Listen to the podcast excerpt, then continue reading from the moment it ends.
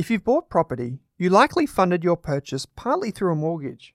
If the property increases in value over time by more than the cost of the borrowing, you're better off. In the stock market, using debt is often called gearing. The new BetaShares Wealth Builder funds, ASX ticker symbols G200 and GHHF, offer moderate gearing across Australian and global shares for investors who are comfortable with the higher risks associated with gearing their investments. You can discover how they work by visiting betashares.com.au. Please don't forget that gearing magnifies gains and losses, so read the relevant PDS and TMD on the website and consider if the fund is right for you. BetaShares Capital Limited is the issuer. This is a podcast by the Rask Group. It's for educational purposes only. So please do not make a financial, legal, investment, or taxation decision based on solely what you hear in this show.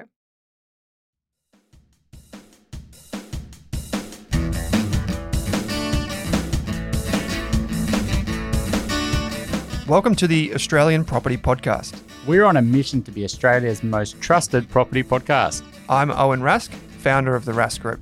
I'm Pete Wargent, author and buyer's agent. I'm Amy Lunardi, and I am a buyer's agent. I'm Chris Bates, ex financial planner and mortgage broker. Together, we'll take you through every step of your property journey from first home buyer to decades of property investing.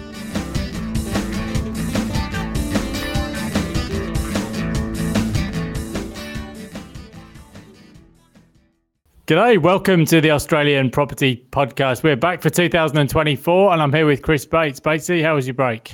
Pete, it's been a good break. It's um, actually refreshed and, and got a. I was off for pretty much a month, so um, three weeks in Thailand and yeah, a bit of family time over Christmas. So yeah, I came back refreshed and recharged. But we've, we've lots coming on this year for us as personally business and um, yeah, been missing these to be honest. I, I do I enjoy these chats every week and. Yeah, can't wait to get going. Yeah, did you spend a bit of time on the beach over there? Yeah, we sure did. My poor daughter, um, she struggles a little bit with her ears, so she's had her adenoids done and a um, you know grommets in, and unfortunately she got ear infections. Oh, for like at least half of the time we couldn't go in the pool and what do you do in Thailand if you can't go in the pool or the sea? It was a bit of a nightmare, but um, yeah, we did spend lots of time on the beach. The water's almost too warm there in Thailand. It's you kind of in Australia you get that refreshing feeling, but um, there you're like, oh, it's like a spa. If I was a fish, I wouldn't be living in Thailand. Put it that way. Yeah, we went to uh, Phuket a couple of years ago actually, and the the swim up bars there in the nice warm sea. Yeah, it's uh, it's a pretty good place actually. Not a, if I was living as an expat, it wouldn't be wouldn't be a bad option. Um, yeah, it's, it's been. Uh, I was over in the UK obviously for Christmas. I don't think I've ever watched so much Premier League football as I've done over the past few weeks. But uh, with Liverpool top of the league, let's not mention that. Um, yeah, so yeah, interesting actually. That all the talk in the media this week. It's been a sort of furore about stage three tax cuts, and I've got a week in Dubai coming up where there's no personal income tax. So it's kind of interesting. People are sort of debating whether it's fair or not that uh, the 47% tax rate kicks in at you know, 190,000 or 200,000. And I've got a week coming up in a country where there's no personal income tax at all. So I suppose mm. it all hmm. depends on your perspective. Um, so that's the that's the politics this week. But we're going to, um, as we usually do in these two cents uh, segments, we're going to look at the big three property news stories of the week. I guess actually the tax cuts in a way do factor in to the Absolutely. property market outlook for this year. So we'll probably touch on that a little bit. Um, so, Chris, um, I guess we always try and cover what's topical and what people are writing in about. And it was good to see actually on socials a few people asking when we're back on the air. So, well, here we are. And um, well, these are the three uh, property news stories we're going to cover this week. So, firstly, uh, BIS Oxford Economics, which I think is going through yet another name change. Uh, coming up. They've had a few over the years. Um, property market outlook for 2024, 25, and 26. A few predictions there, as reported in the Fin Review. Uh, secondly, um, another high profile um, apartment defect story coming up over the, the past few weeks, again in New South Wales, in Sydney. Um, so it looks like um, there may be some resolutions being worked through there. But I guess we'll talk a bit more broadly about what that means for the housing supply challenge and uh, whether or not people feel uh, sort of able to take the plunge and buy new apartments in that kind of environment. And then thirdly, um, uh, the fixed rate cliff. We're about two thirds of the way through that big fixed rate reset. Mortgage rates haven't really kicked up at all just yet, but we're going to take a look at the outlook for borrowers, particularly in the context of uh, markets pricing interest rate cuts in the second half of the year. We mentioned the stage three tax cuts, which will increase borrowing capacity for quite a lot of borrowers. So there's a few things there to chew through, Chris. So let's start with uh, the outlook for 2024. So Nila Sweeney in the Fin Review uh, did the report on this. Um, the headline was Sydney house prices to increase 16% over the next three years, but with units uh, poised to outperform detached homes in the New South Wales capital, with values expected to climb more than 23% as buyers seek cheaper options. That's quite an interesting point, Chris, because I guess in the context of the second story where we've got uh, all these apartment defects, at least for new builds, um, they're forecasting that actually um, units will outperform houses on the basis, I guess that's an affordability thing with higher interest rates just pushing people down the price brackets, I suppose. Yeah, this uh, units versus housing conversation, um, they like to do these how much more expensive are houses to apartments? And, um, you know, if you go back one, 12, 18 months, that gap was as high as it's ever been from memory in lots of cities um, because of that COVID push to bigger, more space. And everyone really, you know, the home buy market was in full flight with low interest rates and that they were going for the housing market. And they're willing to go further away from the city than they have in the past. So they're because they needed that space with home offices and things like that. Um, and then there was a bit of an argument that you know uh, it, the units would make a comeback, and you know while I think in some cities it's slightly cheaper. Um, it's gone back the other way. You know, units are a little bit more affordable compared to houses in some cities, but in a lot of cities, they're just as, um, if anything, that gap's just as big, if not bigger now on a dollar value. Um, and so that's been a real big surprise. I mean, I guess with this conversation. Um, I don't.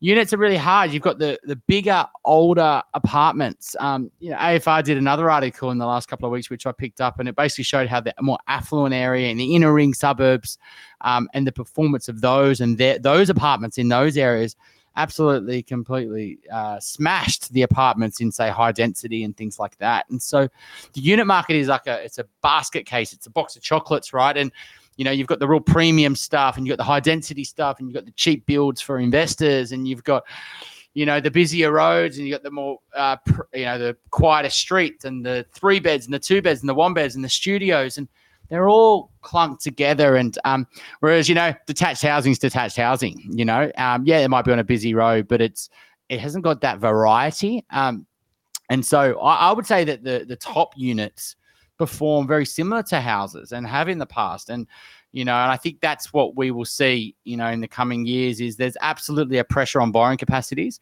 And there's also this return to work battle going on. Um, I think part that's employers driving that, obviously, because they've got commercial spaces. They, they want to get the, um, the culture and they, they see some type of hybrid model is better than five days at home. Um, but I also think it's the employees driving that a little bit, you know, having conversations. I think people are more uh, wanting to get back in the office and being with people. And so the, you know, there's a bit of bit of both that, but I don't know whether going back to the five days. So I think what that means though is if we are in this hybrid model, borrowing capacities are tight, housing's haven't housing prices haven't come down. The only way to bridge that gap is big um, intergenerational wealth. So I can see that continuing. Um, and I can see uh, there are also some people upgrading from more affluent apartments into the houses because they've got good equity. But um, I think a lot of people are forced to buy apartments. You know, when I look at um, their borrowing capacities, the budgets they are, they're looking for those bigger gar- uh, garden apartments, the bigger two beds. And so, um, yeah, it's been a big three months, Pete, right? Like if, if we talk about the outlook for 2024, we said it back in uh, November. Not that I've listened to old episodes, so I'm, I'm just assuming I said it. Um, but we, we said it, you know, the market can shift a lot over this three month period where there's very little stock you know, a lot of new data comes out, a lot of news, um, you know, on inflation and you know global um, inflation, etc. And the story can shift quite a lot. And you know, you did a great post on your blog yesterday um, around the interest rate expectations and just how much that's shifted over the last three months. There's definitely that. Yeah, I think if you went back three months ago, we were looking at um, interest rates uh, still going up potentially, another hike or two, maybe to uh, peak cash rates of maybe 4.6%. Well, that's been priced out now. And in fact, if you look out over the next 18 months, lower interest rates expected ahead. So I think that, that I mean, that was always going to be the thing, right, for, for buyers getting some level of confidence that we'd seen the end of the hiking cycle. And uh, it's not 100% locked in yet, but certainly that's what markets are pricing. Uh, and in that uh, context, um, BIS, uh, well, they predicted Perth um, is set to outperform. Uh, 30 4% price growth for units predicted over three years and house prices 29%. I think that's one thing I can definitely verify. Uh, I've got clients over in WA and uh, investors looking over there, and it's just um, it's going through that uh, cyclical boom that Western Australia definitely can. I, I guess another sort of anecdote for you, uh, if anecdote's the right word, we've had a couple of uh, clients looking at buying units and apartments in Brisbane. Open homes have been rammed there for the first uh, couple of weeks of the year. So it's normally a pretty quiet time, I guess, in Queensland until Australia Day. But yeah, open homes with 50 groups going through, stuff selling on the first open. And again, I think that's an affordability thing. And I think we'll almost, well, I've seen enough cycles to know we will see this year the unit prices in Brisbane, having gone for a very long period not doing anything, maybe a dozen years, they're absolutely going to rocket this year. So um, house prices, well, we'll have to wait and see how the year goes on. But yeah, it's a bit sort of different story around the country, I guess. But that, I think those are the big macro factors. Interest rates probably will start to fall. CBA thinks from September we'll see the first interest rate cuts. Yes, there's potential that inflation could kick up again. I suppose with all the conflicts uh, that have flared up around the world, particularly uh, Red Sea, you know, supply chain disruptions. But I guess you know, market pricing being the best guide here. Um, yeah, I think that's probably a key macro factor. And we mentioned the tax cuts as well, which will come uh, effective Ju- July. So uh, all that has to work its way through uh, legislation in the meantime. But yeah, I think there's you know there's obviously some parts of the country. Uh, that are forecast to do pretty well, and we don't have to run through all the the forecasts. We'll put a link in the show notes there if you want to check out the article. Um, but uh, generally, yeah, much more sort of optimistic year ahead than people were looking at um, maybe a year ago.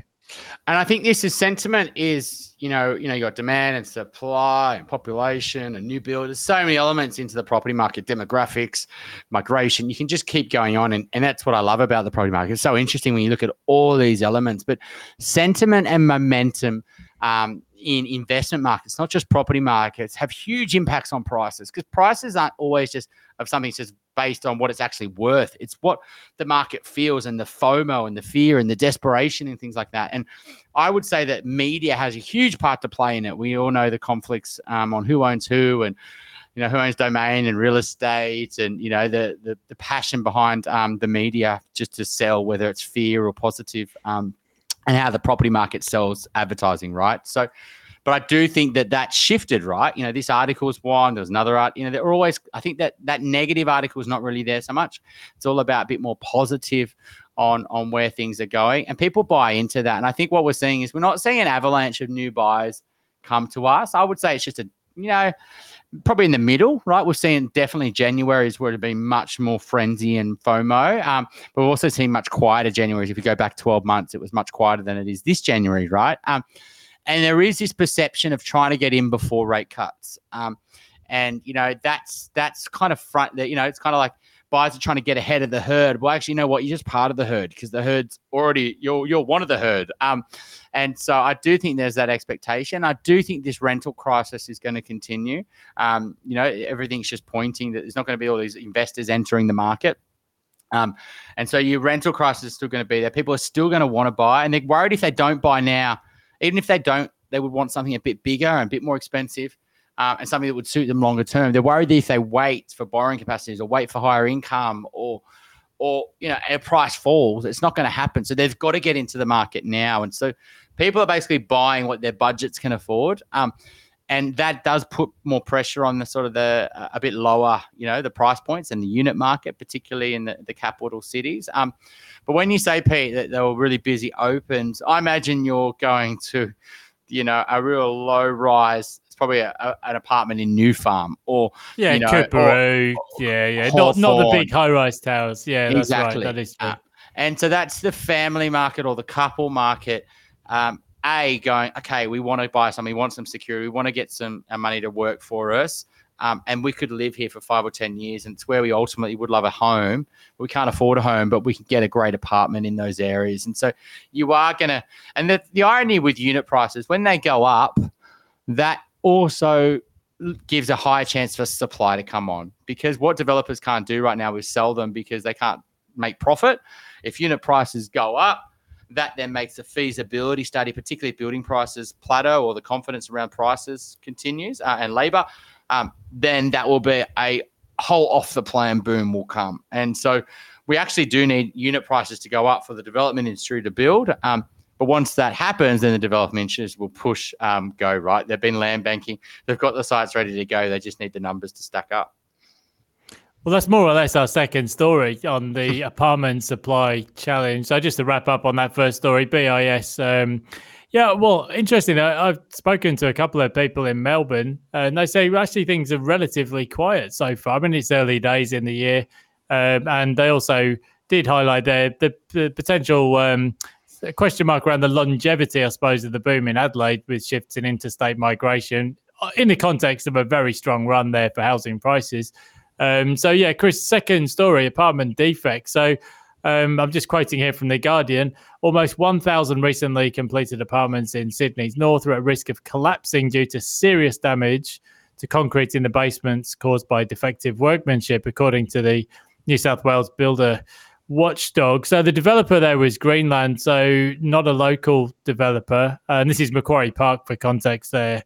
Uh, so serious damage. Now, look, uh, this could well be resolved in time, but I suppose you know I'm more so interested, Chris, in the macro impacts of this rather than the specific uh, 900 units or the four tower blocks in question. And those those issues may well be remedied, but there's a bigger, a wider reputational risk here. And you know, what does that mean for off the plan sales? We know that there's a big housing supply challenge anyway, as you mentioned, the, the most recent quarterly figures showed uh, housing starts dropping by 10% to 37,000. So that's the lowest quarter since 2012. And that's at a time when we've got record high population growth. In, in Queensland, the government seems to have got into the habit of buying existing properties to uh, sort of fill in for social housing or homelessness rather than actually building anything. So the social housing supply is frozen up, really, it's not increasing. And you mentioned there's a lot of cost pressures as well uh, for developers. So it's a bit of a cocktail, a bit of a mess, really, for, for getting that new apartment supply to come on. I, I, you mentioned the, the building costs. Well, Cordell said construction costs are only up 3% in 2023. So they're coming down but they're not coming down, if that makes sense. They're, they're just going up less quickly. So, um, housing starts at decade lows um, at a time when we've got population growth running at over 600,000. And the last thing we need is these high profile stories about risk of unit blocks collapsing because that's not going to encourage people to buy off the plan. Yeah, I think you could look at it that way and say, you know, we do need to try to solve this. We need more supply, right? Um, and but these articles are, are, true stories, right? Like these are actual people who have got huge problems. And I think if I go back all the way to 2015, I was banging on um, getting abuse online um, when I'd write something negative towards off the plan and building issues. And um, no, you can make so much money and off the plan, all the developers and spruikers would come at attack me. But the truth is, we, we were seeing the results. Right? We were seeing the performance of our clients who had bought, you know, off the plan. We were seeing the, the results around defects. We were you know, seeing how that really had a huge impact in their future financially by making a poor investment decision where they're an investor and um, and so and they've had huge losses sometimes, you know, particularly in apartments in Melbourne and Brisbane. You know, we had clients with hundreds of thousands of dollars under. So um, I think the building issue thing is now widespread. Okay, so the cat's out of the bag, um, and it's you know the pigeons are flying around. I guess what builder developers have to do is you just have to prove your quality right now, and you just have to deliver quality, right? So you have to oversell the quality. You have to basically go back and, you know, it's really hard for new builders who haven't got the track record, right? Um, but if you are a builder that's got great quality and you can back yourself and you know your past projects are that, then you'd be trying to give as much transparency to buyers as you can, um, and really selling it on your quality. If that's your um, you know competitive advantage, which you have to have a competitive advantage in building because that's what someone's buying, right? So. Um, I just think it's lifted the standards in the building game, and um, that has a probably also lifts prices, you know. And so you can't have both. You can't have, you know, people trying to undercut each other and to provide a, a cheaper and cheaper apartments. Um, and then think that quality is not going to get affected, you know, particularly some of these builders that are, you know, going a developer's going to a builder and saying, "Hey, I'm going to put you in a bit of a tender and a bidding war between three other builders," um, and they all undercut each other, and then they run their margins so tight. Then weather, material, developers had a horrible time in the last few years. Um, and then that job becomes a loss-making job, um, and you know they want to get it out fast, and corners get missed, and things don't get. Um, so I would just, it is an issue. It's one of the risks of buying new property. You don't know what you're buying until it's been built, and then even when it's been built, problems don't start to come up straight away. Water issues start coming months, years down the line. By then, it's too late, um, and it's one of the reasons why we're massive fans of the established market over the new market. It's interesting you mentioned people chirping you online, but it's not really yeah, it's not really just an opinion. It's actually it's statistically a fact. Uh, CoreLogic have done the the work on this, and they show that uh, when you look at loss on resale, it's statistically much more likely that somebody buying an off the plan property is going to make a loss on resale than somebody who buys established, and that's kind of logical when you think about it, because you do generally uh, pay a price premium to buy brand new, and of course. Um, uh, you know, three or four years down the track or 10 years down the track, the property is no longer new. And there, there is going to be some depreciation there, you know, and that's, I guess, partly reflected in the tax code and the, the depreciation benefits that you do get for buying new properties. Um, I think there's, there's, there's kind of two different risks uh, that you touched on there, Chris. I mean, firstly, there's uh, like this issue with uh, Greenland, Australia. Yes, the cost of rectifying the damage. Uh, yeah, but then some buyers might fall through the cracks. But the other thing is, um, is insolvency. There's just so many insolvencies actually happening. And then there's the different legal situation for creditors, for people who put down a deposit. You know, there's there's all these kind of things where you, you might, uh, in good faith, buy an off the plan apartment, and then something happens, and the developer um, sort of uh, at the moment we've got insolvencies at decade high. So there's those risks as well. I think uh, I, I, suppose just a third thing to throw into the mix, and that is um, when we saw the previous um, construction boom. So I'm thinking 2015, 2016, when all of those tower blocks were coming out of the ground uh, to, to really catch up for very high population growth. That's when we started to get all the defects. We had mascot mm. towers, we had Opal towers, there was a couple of other high profile developments. And I think we've got the same challenge now is that there's this massive push to build 1.2 million homes in five years. And we're off to a very poor start, it should be said. Uh, but it's when you're trying to rush through projects at warp speed, well, that's when the defects are more likely to happen. So I think the commissioners really need to do some work here. Um, skill shortages is one thing, but also just giving people the confidence that if defects come about, um, then well, people need to know that um, the commissioner is going to deal with legacy defects and not just leave you high and dry um, with some kind of, um, I suppose, some kind of debt or uh, remedy cost that you can't cover. I mean, it's one of the big issues that, yeah, okay, you buy something that's even not off the plan, but reasonably built. Um, you think you're fine, you think you're covered by warranty, but you know, a little bit of digging, you'll realize there's no warranty, right? The strata, the building defects, the, you know, particularly after get like after a builder's period and very state to state, etc. But you just got to be really careful that you, you know, and I think uh, buyers are left high and dry. Um, you get more protection buying a toaster than you do buying an apartment, and those that hasn't really changed too much. And I think the building commissioner in New South Wales appointed for those reasons. And so, I just think this is going to be a story. I think if we come back in 2034, uh, Pete, and we're still doing two cents, which I hope we are, um, we'll still be talking about building um, defects. And uh, I think it's just a problem that exists. Um, but that does, uh, and ultimately, that generally means that you shouldn't be buying this stuff. Um, you know, there's better options out there, and um, buy something where you've got a higher chance of certainty of not something going wrong. So, what are we going to go for story three, Pete? You mentioned, yeah, the types of stuff that we do generally look to buy for units, boutique blocks. Um, yeah, the ones I mentioned uh, in the past week or two, places like Coorparoo in Brisbane, low rise boutique developments, quiet streets. But uh, also, there's a there's a whole range of things you look for in an established unit, um, and we generally steer clear of the big high rise towers with pools and gyms and high strata yeah. fees and who knows what you know coming down the track in terms of strata issues. So yeah, let's move on. Uh, third and final story. Um, well, let's look at the mortgage market. So, firstly, the fixed rate cliff has mostly passed by without, well, really with a bit of a whimper in the end. There wasn't really much to write home about. Um, but then also in the second half of the year, we've got stage three tax cuts. We've got interest rates expected to fall.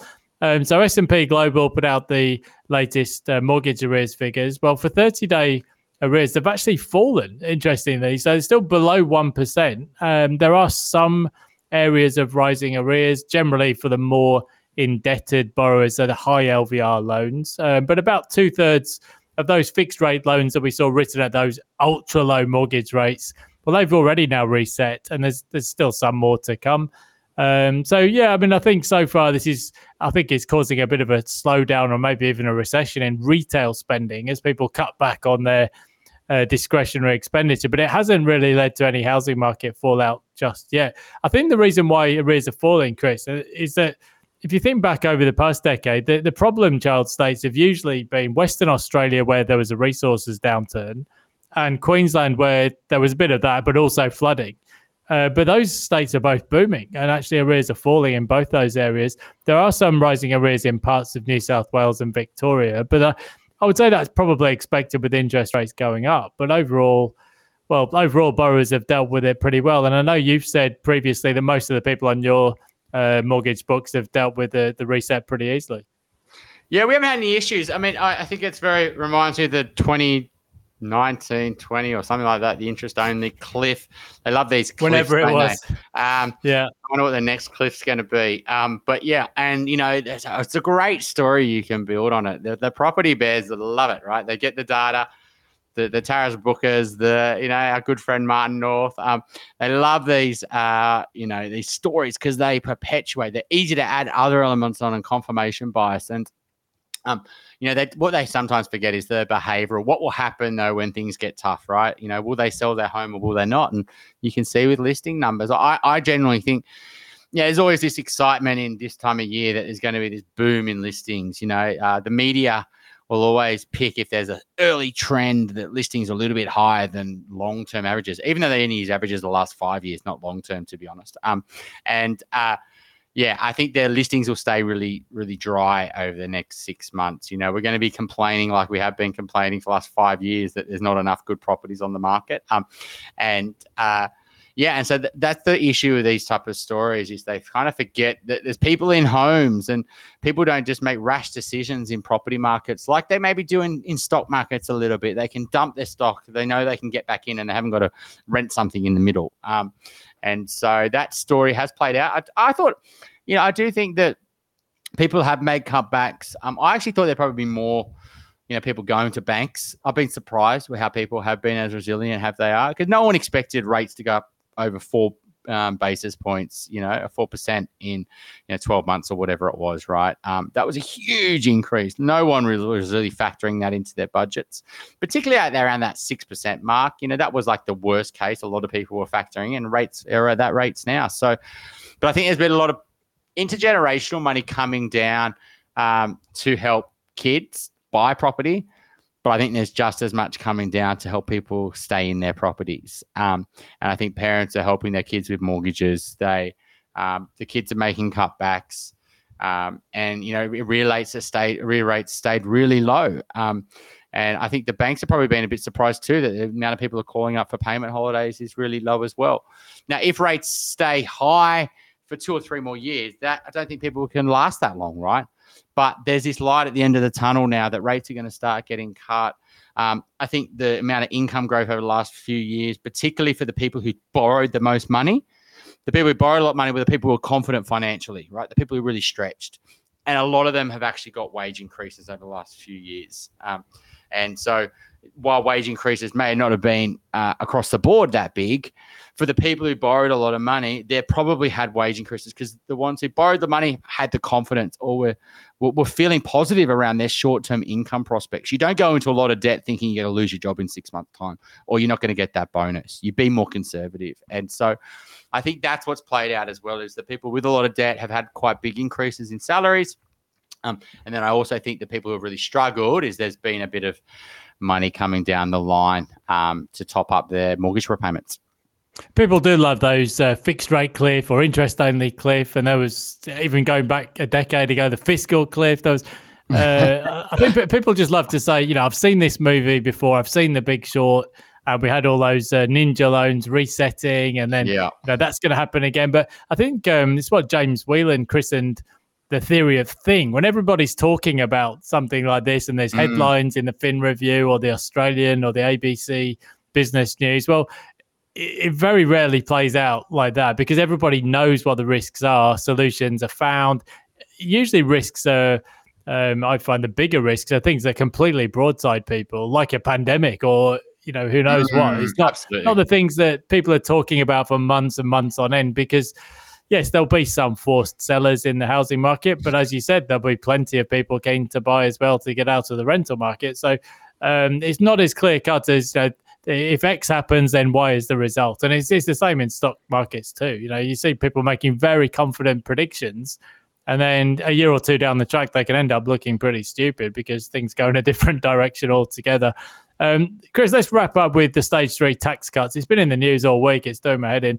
Um, so I guess if you haven't been following this, um, uh, where should we start? Well, yeah, the previous government, the coalition, had uh, legislated uh, tax cuts, um, and particularly uh, these being the stage three tax cuts, as the name suggests. So it's not the this, the first part of the, the legislation, but there were significant tax cuts, particularly for the highest income earners expected. Now, uh, there's been uh, various uh, amounts of pressure on the Labor government to do things differently. So, to, to summarise, the 45% marginal rate will now kick in from $190,000. So, it was $180,000 previously.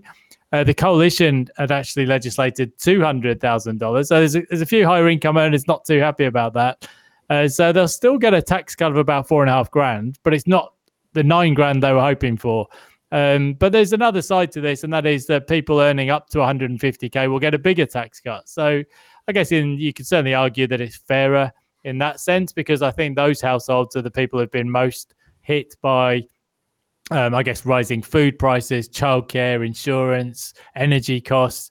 Um, so I think from that perspective, um, I think it's a considered a progressive move, and I think certainly um, maybe from a uh, monetary policy perspective, this won't pour as much inflation uh, fuel on the fire, so to speak. So I guess it would be good in terms of um, tackling inflation and bringing interest rates down.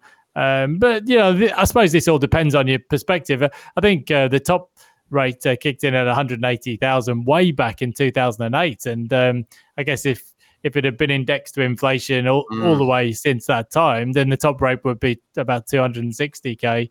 Um, So look, anyway, in terms of the, the, what this means for the housing market, well, a couple of things. Firstly, I think two income households up to 150k will get a nice little boost um, to their their income and their borrowing capacities from July.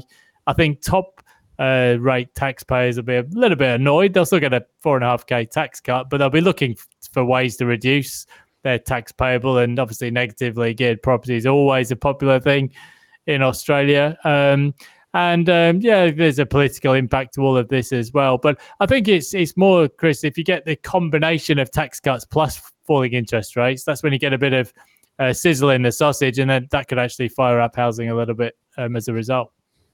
Yeah, I mean, we we spoke about this a couple of times last year. It's kind of off the radar, right? Ah, it's 2024. It's not happening. Then bang, January comes, and like you say, it's on the front pages and 11th hour.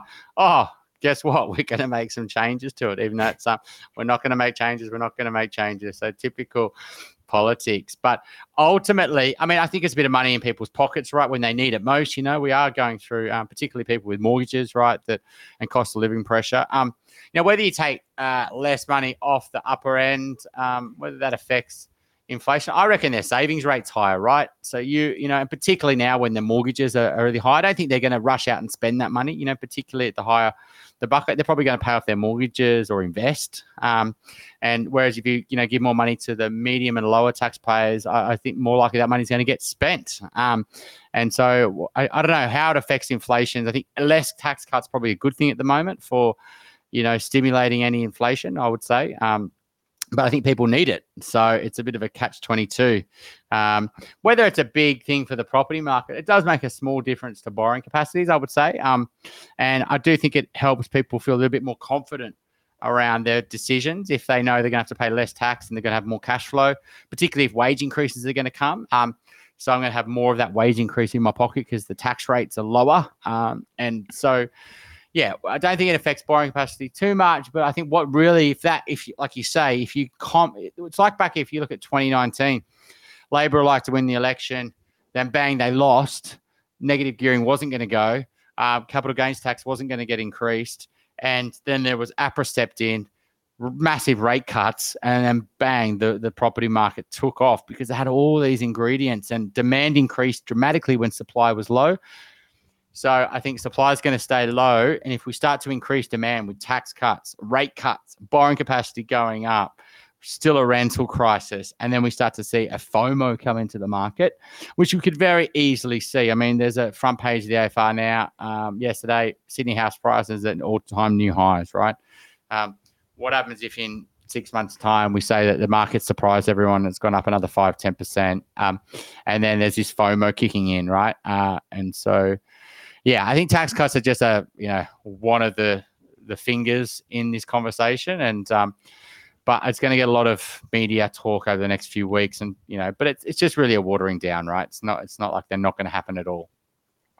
It's a point you've made before, Chris, um, and that is, uh, I think sometimes Australia is almost a victim of our own success. I think, um, you know, with the budgets going roaring back into a surplus, so you know, people saying, "Well, we can't afford the tax cuts." It's a little bit like, well, you know, yes, there's a structural element and a cyclical element, but you know, being a Brit, you know, I, I see the headlines um, over the past week or two. The government's net debt uh, to GDP ratio in the in the UK is hundred percent. It's back to where it was in the nineteen early nineteen sixties. Uh, what's the US 120 something like that well australia's net debt's going to drift down 25 20 you know we've got no kind of issue compared to uh, some of these European countries or other parts of the world. And we're so mineral rich and resources rich. We've got coal, natural gas, iron ore, copper, gold, silver. You know, we've got everything in Australia. There's loads of people want to come and move here. I think uh, almost because of that, as you mentioned, we end up with record high house prices. I think the big challenge at the moment is just the housing supply. You know, that, those targets are drifting ever further away.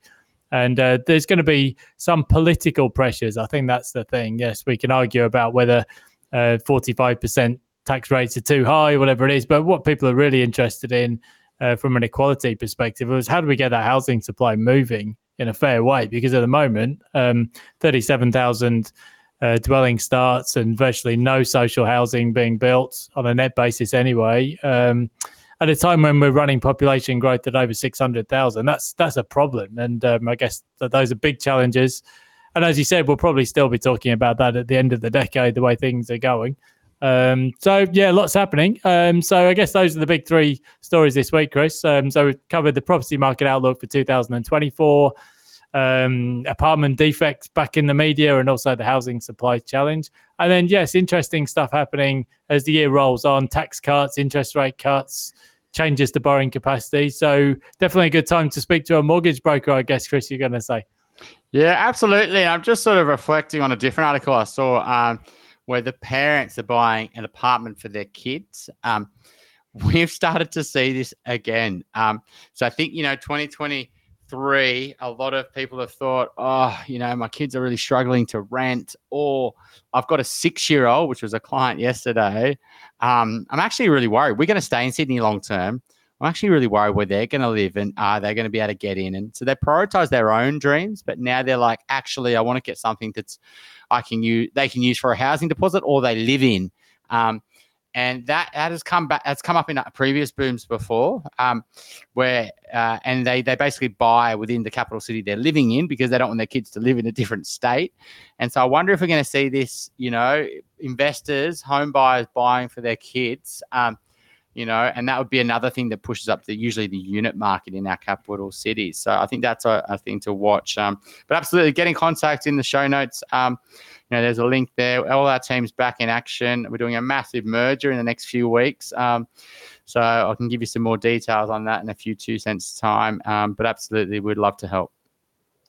Sadly not a problem I've ever had to deal with. Parents buying me a, a unit in a capital city, but uh, mm. maybe in the next life I'll get some different uh, wealthier parents. But uh, yeah, I'm not going to lie. I, we, have got a unit in uh, New Farm in Brisbane. I've already said to the kids, like if I was you, I'd be going to uni in uh, Brisbane, go to UQ or somewhere, and uh, you can.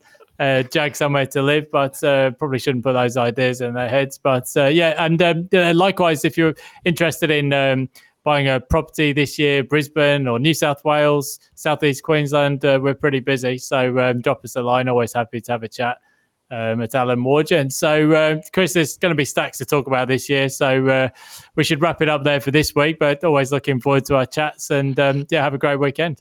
You too. Happy Sunday, everyone. Good to be back.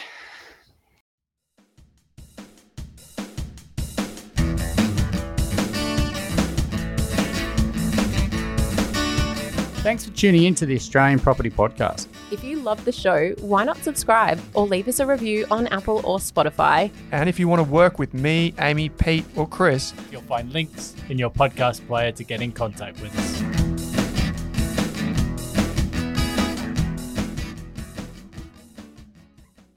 Thank you for listening to this episode of the Australian Property Podcast. We're huge advocates of getting the right advice at the right time from the right people. That's why it's important to understand that this podcast episode contained general financial information only. It is not designed to be specific or personalized to your financial, tax, or legal situation. With property, the check sizes are pretty big, so it's important you get advice from a licensed and trusted professional before acting on the information you hear in Rask podcasts. Thanks again for listening. For more than a decade, I've been hunting for the best investors and their methods, strategies, and tools for investing. After years in the industry, countless books, a few degrees, and 1,000 podcasts and live shows, I've rolled this accumulated knowledge into something called Rask Invest.